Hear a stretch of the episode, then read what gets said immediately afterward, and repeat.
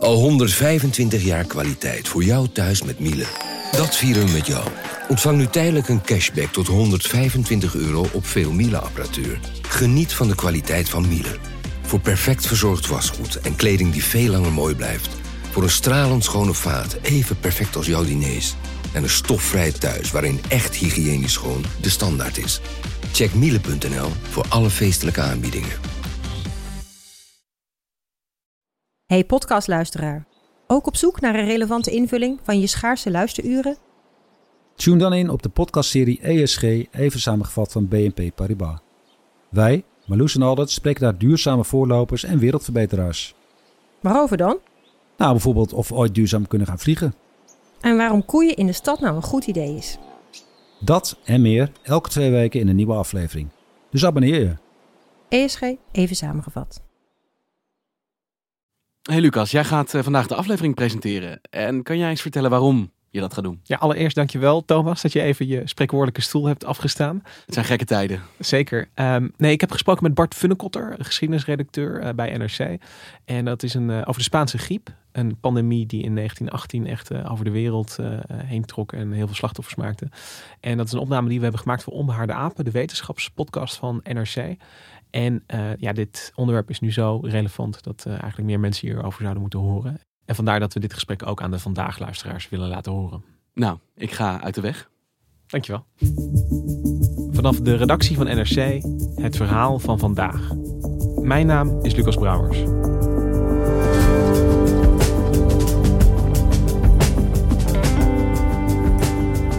In 1918 waarde er ook een pandemie over Eentje waaraan tientallen miljoenen mensen stierven. De Spaanse griep. Geschiedenisredacteur Bart Funnekotter sprak met historici over deze ziekte en stelde de vraag: wat kunnen wij nu van deze pandemie leren?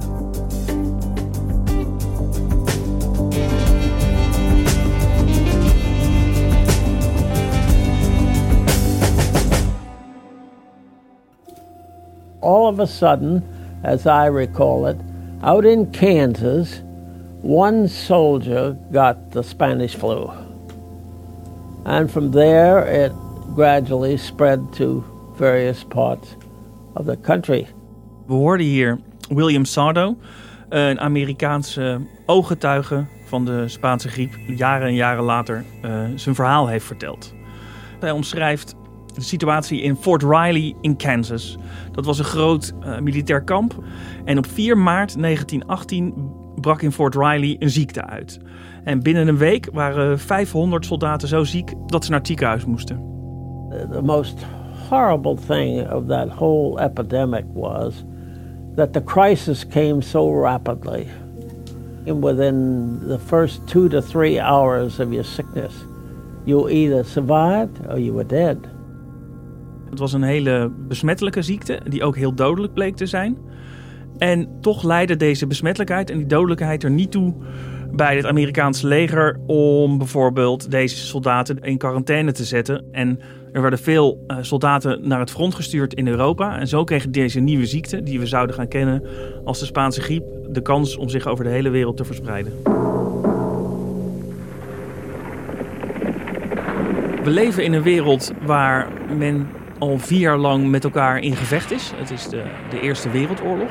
Een oorlog waar jonge mannen in grote hoeveelheden de gehaktmolen van het eh, West- en Oostfront werden ingegooid. En daar in een kansloze loopgave oorlog bij miljoenen tegelijk uh, het leven lieten. En het was dus een wereld waarin het ergste leed bijna geleden leek. Want de oorlog uh, zat er bijna op in 1918. Maar waar nu een, een, ramp stond te gebeuren die uiteindelijk waarschijnlijk meer mensen uh, het leven heeft gekost dan de, dan de hele Eerste Wereldoorlog zelf. Er is een levendig academisch debat over hoeveel mensen er dan zouden zijn overleden aan de Spaanse griep. En die schattingen lopen uiteen van 20 miljoen tot 100 miljoen. En dat even op, ter vergelijking op een wereldbevolking van anderhalf miljard. Dat zijn dus uh, in het slechtste geval percentages van meer dan 5% van de hele wereldbevolking. Dat zijn enorme aantallen. Dat is een ongelooflijk aantal. Ja, ongelooflijk. Daar zitten we, uh, voor de duidelijkheid, zoals het nu naar ziet, bij COVID-19 komen we daar niet in de buurt. Well, at the time in the 1920s, they estimated that maybe 20 million had died. Um, by the late 20th century, that figure had been up to 25 million. In the 21st century, with scientists and historians now getting together to work much more closely, that figure is now been upped to 50 to 100 million people killed. Horrendous. I mean, those mortality statistics are staggering. En begon het in Kansas? Ja, dat is echt super interessant. Uh, men heeft lang gedacht dat het daar gebeurde. Maar als je goed diep uh, de geschiedenis inkijkt, dan lijkt het erop dat de Spaanse griep een aanloopje van een jaar of drie heeft genomen. En je merkt al dat in 1915 uh, de eerste berichten binnenkomen dat er veel griep, opvallend veel griep is in landen als Finland, Duitsland, maar ook in India. Dus er lijkt, er lijkt overal op de wereld al iets aan de hand te zijn met de griep. Dan in eind 1916 worden, zal ik maar zeggen, de eerste medische professionals wakker. Omdat er in een legerkamp in Frankrijk en een legerkamp in uh, Groot-Brittannië dan een ziekte uitbreekt die purulent bronchitis wordt genoemd. Dat is iets als etterige bronchitis. The symptoms um, are very graphic and very, very striking. So, you know, it's said that some people drowned in their own phlegm. So if it was hitting or affecting the lungs, uh, people were spurting blood from their ears and their noses. Descriptions of people turning blue um, or purple. So, you know, it was really, really severe. And people just dropping down in the streets. En ik heb hier een artikel uit de Lancet in mijn hand van 14 juli 1917. En dat is eigenlijk de eerste beschrijving van wat wij later de Spaanse griep zouden gaan noemen. Ze zijn erg bezorgd over de dodelijkheid vooral, want die is, die is verschrikkelijk. Maar ze zijn ook opgelucht dat het weer uh, verdwenen lijkt te zijn. Nou, niets is dus minder waar. Want ruim een jaar later, in het voorjaar van uh, 1918, inderdaad breekt in Kansas in de Verenigde Staten uh, de griep echt goed uit. Dus toen, toen in dat voorjaar van 1918 ging het voor het eerst los. Toen verdween de griep, dat is heel interessant, uh, in de zomer, nagenoeg. Uh, toen zullen mensen misschien gedacht hebben, nou, dat is een gekke ziekte, maar hij is weer weg. Uh, en toen in oktober en november van 1918 explodeerde het aantal gevallen en de sterftecijfers explodeerden ook. En ja, toen liep het helemaal uit de klauw en toen binnen de, de laatste drie maanden van 1918 uh, vielen toen uh, meer dan een derde van alle dodelijke slachtoffers van deze, van deze griep. En waarom noemen we het de Spaanse griep? Um, de Spaanse griep is niet dus omdat het uh, de ziekte uit uh, Spanje komt. Zoals ik al zei, het was uh, de Eerste Wereldoorlog en bijna alle landen hadden te maken met militaire censuur. er mochten dus geen dingen in de krant komen die de, de, de, de, bereidheid tot strijd van het volk zouden ondermijnen, die mensen bang zouden maken. En daarom in de meeste landen werden de berichtgeving over de ziekte werden onderdrukt. Maar niet in Spanje, want Spanje was neutraal. En daardoor dachten mensen dus dat het een Spaanse griep was. En die naam is, die is blijven plakken. Dus in het publieke bewustzijn, als je een, een Amerikaan was in die tijd, dan hoorde je in het begin er heel weinig over. Ja, je hoorde er weinig over. Het grappige is natuurlijk, je hoort van hè, Trump heeft het nu over de Chinese virus. En je hoorde als mensen om een soort van terug te slaan te zeggen, nou, oh, dan moeten we de Spaanse griep dus eigenlijk de American virus noemen, omdat hij in Kansas begonnen is. Maar dat is dus ook niet, hè, ook niet waar, want de griep, die griep waarde waarschijnlijk al een paar jaar lang uh, rond over de wereld. Uh, je beschrijft die dynamiek dat het nog eigenlijk het hardst terugkwam in, in de herfst en winter van, uh, van 1918. Ja. En dan is het is het dan nog beperkt tot legerkampen en, en die jonge mannen uh, aan het front? Of, of heb je het dan ook, dringt het dan ook door in gemeenschappen en in, in steden over de wereld? Overal. Uh, door op plekken waar ze nog nooit een kanon hebben horen rommelen aan het front. Uh, echt, je kan geen plek op de wereld verzinnen waar mensen wonen. Of de Spaanse griep is er, is er niet geweest. De, de wereld was nog lang niet zo geglobaliseerd als, als nu. Maar juist ook vanwege die oorlog waren er veel mensenstromen, veel handelstromen. Dus dit was absoluut een mondiale pandemie. Those that succumbed to the flu were in the age group 20 to 40 years, which is very unusual for an influenza epidemic or pandemic. And scientists and historians are now still looking to see why. Nou, ik heb erover gesproken met de Zuid-Afrikaanse historicus van de geneeskunde Howard Phillips. En Phillips heeft zich eigenlijk zijn hele werkzame leven bezig gehouden met, uh, met de Spaanse griep. En ik uh, sprak hem dus uh, met, met hem over de verklaring waarom er zoveel mensen en vooral zoveel jongere mensen doodgingen aan de Spaanse griep. En hij kwam met, met deze verklaring die speelt rondom het immuunsysteem van jonge mensen. Young adults have the most robust immune system. And so when they were attacked their immune system fought back excessively. Wat hij hier dus zegt is eigenlijk, hè, het immuunsysteem van jonge mensen is zo sterk. Uh, dat, dat slaat helemaal op hol, dat immuunsysteem. White blood cells being poured into the lung. En uh, dat zorgt er dus voor dat de, uh, de longen vollopen met al het vocht. Because the robust immune systems are over-responding. En je, je verdrinkt dan uiteindelijk in je eigen volgelopen longen.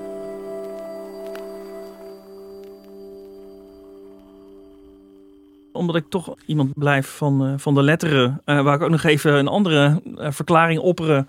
Die Howard Phillips, waar Howard Phillips mee kwam in het gesprek dat ik met hem had. En dat is een verklaring die je meer sociologisch, als sociologisch zou kunnen omschrijven. young 20-year-olds, they, particularly males who are the breadwinners, they say, oh, well, you know, this is flu. Oh, I don't need to stay at home. It's only flu. So they go to work, and of course that worsens their condition enormously. Daar wreekt zich dus het gebrek aan een sociaal vangnet aan het begin van de 20e eeuw. Uh, mensen die uh, moesten werken om te kunnen eten. En dus bleven mensen werken om te eten. En dat is gelukkig een parallel die niet met Nederland te trekken is, maar bijvoorbeeld wel met de Verenigde Staten. Dus dat geeft uh, stof tot nadenken.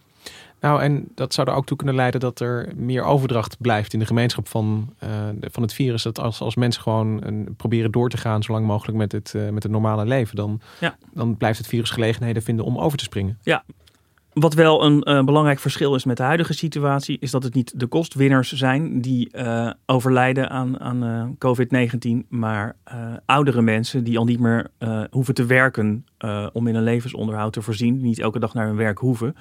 Dus dat lijkt bij alle ellende een, een, een klein positief, positieve kanttekening die we kunnen maken.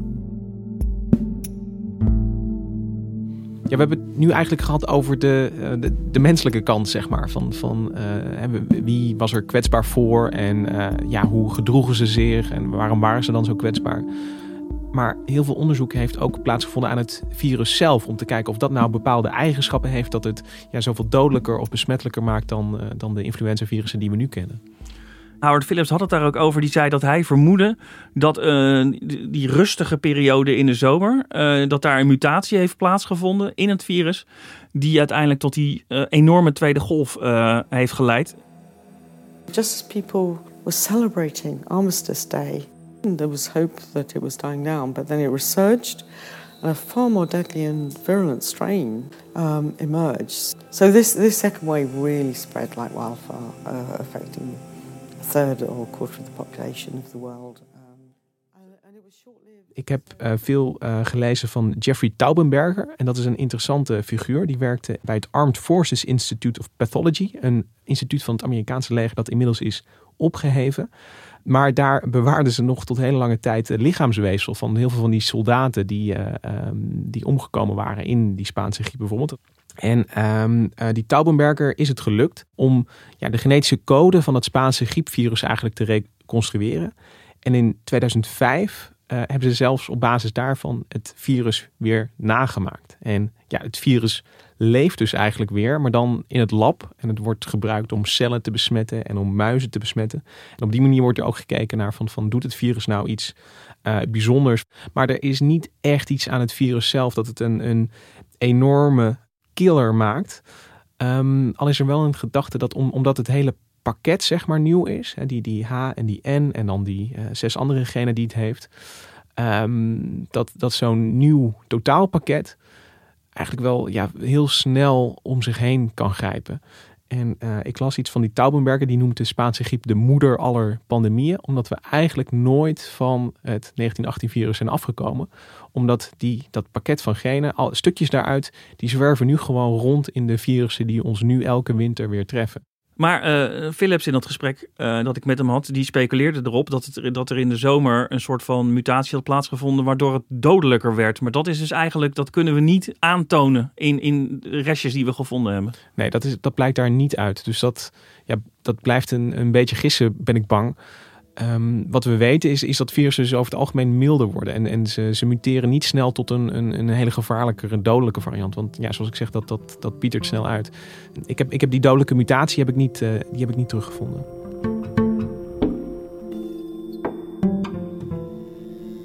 En dat virus raast dus echt over de wereld. Je hebt te maken met een bevolking die er, een wereldbevolking die eigenlijk ja, nauwelijks weerstand uh, hiertegen heeft. Gaat dat overal ook even hard of zie je daar verschillen in?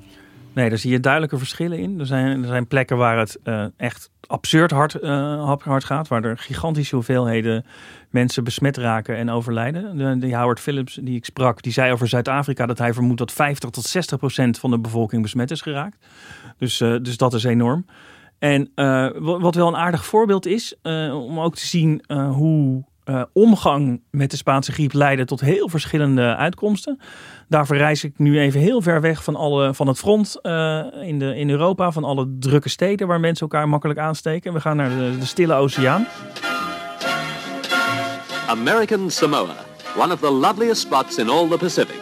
A place of rare beauty, of constantly changing scenery, of happy people. But there are two Samoas, American and Western. Daar lagen redelijk dicht bij elkaar twee eilandjes. Western Samoa, dus Wester Samoa en Amerikaans Samoa. Western Samoa uh, was de, het territorium, het gebied op de wereld dat het relatief het hardst getroffen is door de Spaanse griep. Omdat in totaal uiteindelijk daar een kwart van de bevolking van het eiland zou te komen te overlijden. Een kwart van de bevolking. Ja. Dat is echt, als je dat voorstelt, is dat ongelooflijk. Ja, ik vroeg aan Howard Phillips um, hoe dat uitpakte in Western Samoa en hoe dat uitpakte in het nabijgelegen American Samoa. Seems to me there's a lesson there to be learned about the power of strict quarantine to save a population. Want wat was nou het verschil tussen eh, Western Samoa en Amerikaans uh, Samoa, waar niemand overleed? Western Samoa mocht iedereen gewoon op het eiland komen. En de gouverneur van Amerikaans Samoa had gezegd: niemand komt op dit eiland. Dus daar was sprake van een totale quarantaine, en die dus een, eh, een 100% resultaat had. En daar, daar zie je dus dat ja, de maatregelen die een gemeenschap neemt om zichzelf te beschermen, dus een enorm verschil kunnen maken. Ja, zeker. Er is ook één heel bekend uh, voorbeeld uit de Verenigde Staten van, van twee steden. Je had de stad uh, Philadelphia. Daar werd in 1918 een enorme parade gehouden om de oorlogsinspanning uh, te steunen. Dus hè, vlaggetjes en zo. En hup, Amerika, we gaan de oorlog winnen. Daar waren 200.000 mensen op straat bij die, bij die parade om te kijken en mee te doen. With deadly consequences, no more so than in Philadelphia, which went ahead with a huge war bond parade in the fall of 1918, when the virus was at its most virulent. Newspapers killed stories, quoting the medical community saying, don't do it. En drie dagen later lagen alle ziekenhuizen in Philadelphia, dat waren er 31, tot op het laatste bed vol met mensen die aan de, aan de Spaanse griep leden. The result is It's one of the hardest hit cities in the world, and the mass graves being dug by steam shovels and so forth. And how many people died? Uh, about 14,500 in Philadelphia. Daarom zag je trouwens ook wel dat de incubatietijd van de Spaanse griep veel korter is dan die van, uh, van COVID-19. En aan de andere kant had je uh, de stad St. Louis, waar zodra de eerste mensen verschijnselen begonnen te vertonen van deze gekke nieuwe ziekte, het gemeentebestuur besloot om bibliotheken dicht te gooien, theaters dicht te gooien, zelfs kerken dicht te gooien. En we hebben het hier over begin 20e eeuws uh, Verenigde Staten. Dus daar is kerken dichtgooien echt een enorme majeure maatregel.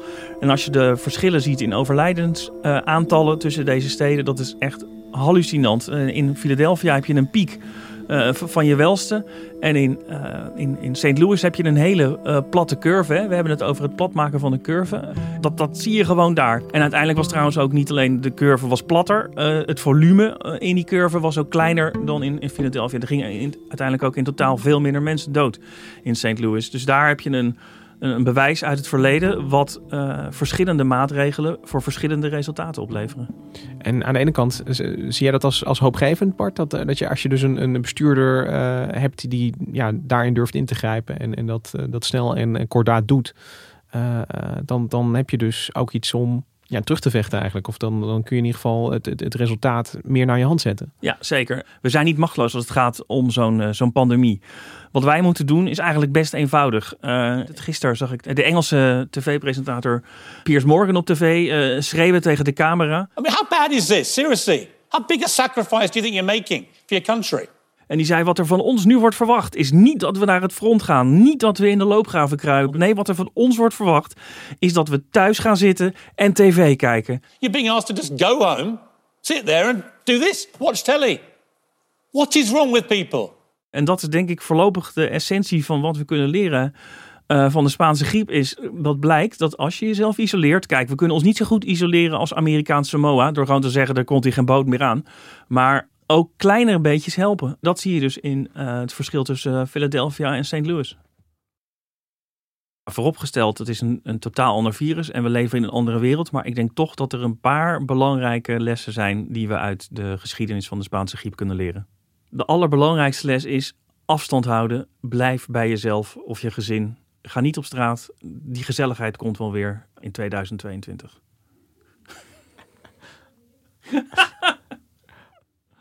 Dankjewel Bart dat je ons eh, wilde bijpraten over de Spaanse griep 1918 en wat daar allemaal is gebeurd. Graag gedaan. Wil je het hele gesprek tussen Lucas Brouwers en Bart Funnekotter terughoren? Abonneer je dan op de NRC Wetenschapspodcast Onbehaarde Apen. Te vinden in alle grote podcast-apps. Je luistert naar vandaag en we volgen de ontwikkelingen rond de corona-uitbraak natuurlijk op de voet. Zoals de grootschalige verwarring die in Nederland ontstond na de persconferentie van Mark Rutte begin deze week. Wat zijn de regels nu precies? En wat geldt er nou tot 1 juni? Ik bel met binnenlandverslaggever Elsje Jorritsma. Hey Elsje, jij bent de hele dag bezig geweest om duidelijkheid te krijgen over wat in Nederland nou precies de regels zijn om die uitbraak te beperken. Is dat een beetje gelukt? Nou, dat is uiteindelijk wel gelukt, maar ik heb, dat is gisteren eigenlijk al begonnen, de hele dag met verwarde woordvoerders eh, aan de lijn gezeten.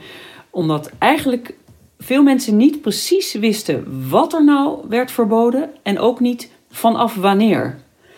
Uh, en ik, beg ik, begreep ook van een burgemeester dat veel van zijn collega's ook uh, maandagavond in grote verwarring waren nadat Rutte en zijn collega's waren uitgesproken. Dus ze hadden een persconferentie gegeven, Rutte en Grapperhaus, maar daarna wist eigenlijk niemand wat nou de bedoeling was. Nee, niet precies in ieder geval. En kun jij die verwarring voor ons ophelderen? Wat zijn nou op dit moment de regels? Ja, een van de grote uh, verwarringen was de datum van 1 juni. Daar schrok iedereen van, omdat voorheen de maatregel gold dat restaurants bijvoorbeeld gesloten waren tot 6 april en dat we dan verder zouden zien. En 1 juni, dan tel je er zo twee maanden bij op. Um, dat bleek dan later, want daar schrok iedereen nogal van, eigenlijk alleen te gaan om vergunningsplichtige evenementen. Namelijk uh, festivals bijvoorbeeld, omdat die een wat langere termijn van planning kennen. Dus voor de restaurants en de, en de bioscoop, et cetera, geldt allemaal dat wordt op 6 april opnieuw bekeken of die dicht moeten blijven. Want ik heb hier live op de redactie heb ik die persconferentie gezien en ik liep, ja, mijn collega's ook hier weg met het idee, alles blijft dicht tot 1 juni. Dat is dus niet ja, zo. Dat is niet zo en dat was gewoon niet zo helder gecommuniceerd. De andere grote verwarring uh, was over het samenscholingsverbod. Namelijk, je mag niet met drie mensen of meer tegelijk in de publieke ruimte komen. Dat is de boodschap die veel mensen van die persconferentie uh, waar ze mee wegkwamen.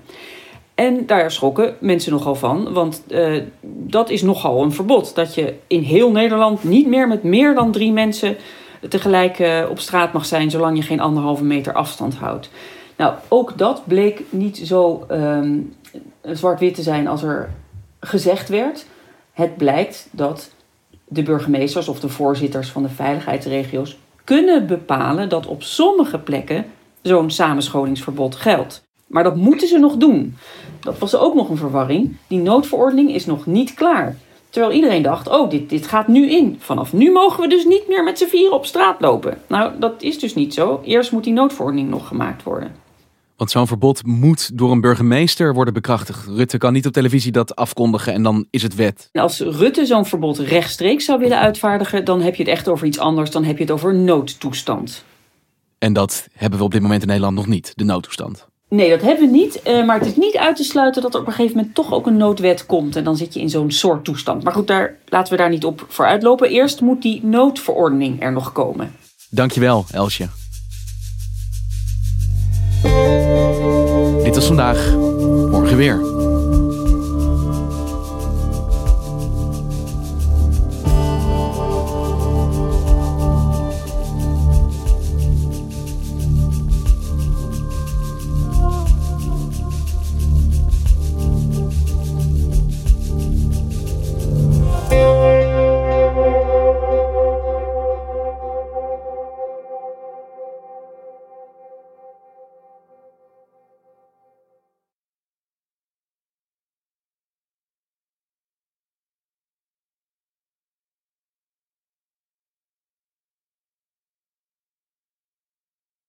Technologie lijkt tegenwoordig het antwoord op iedere uitdaging.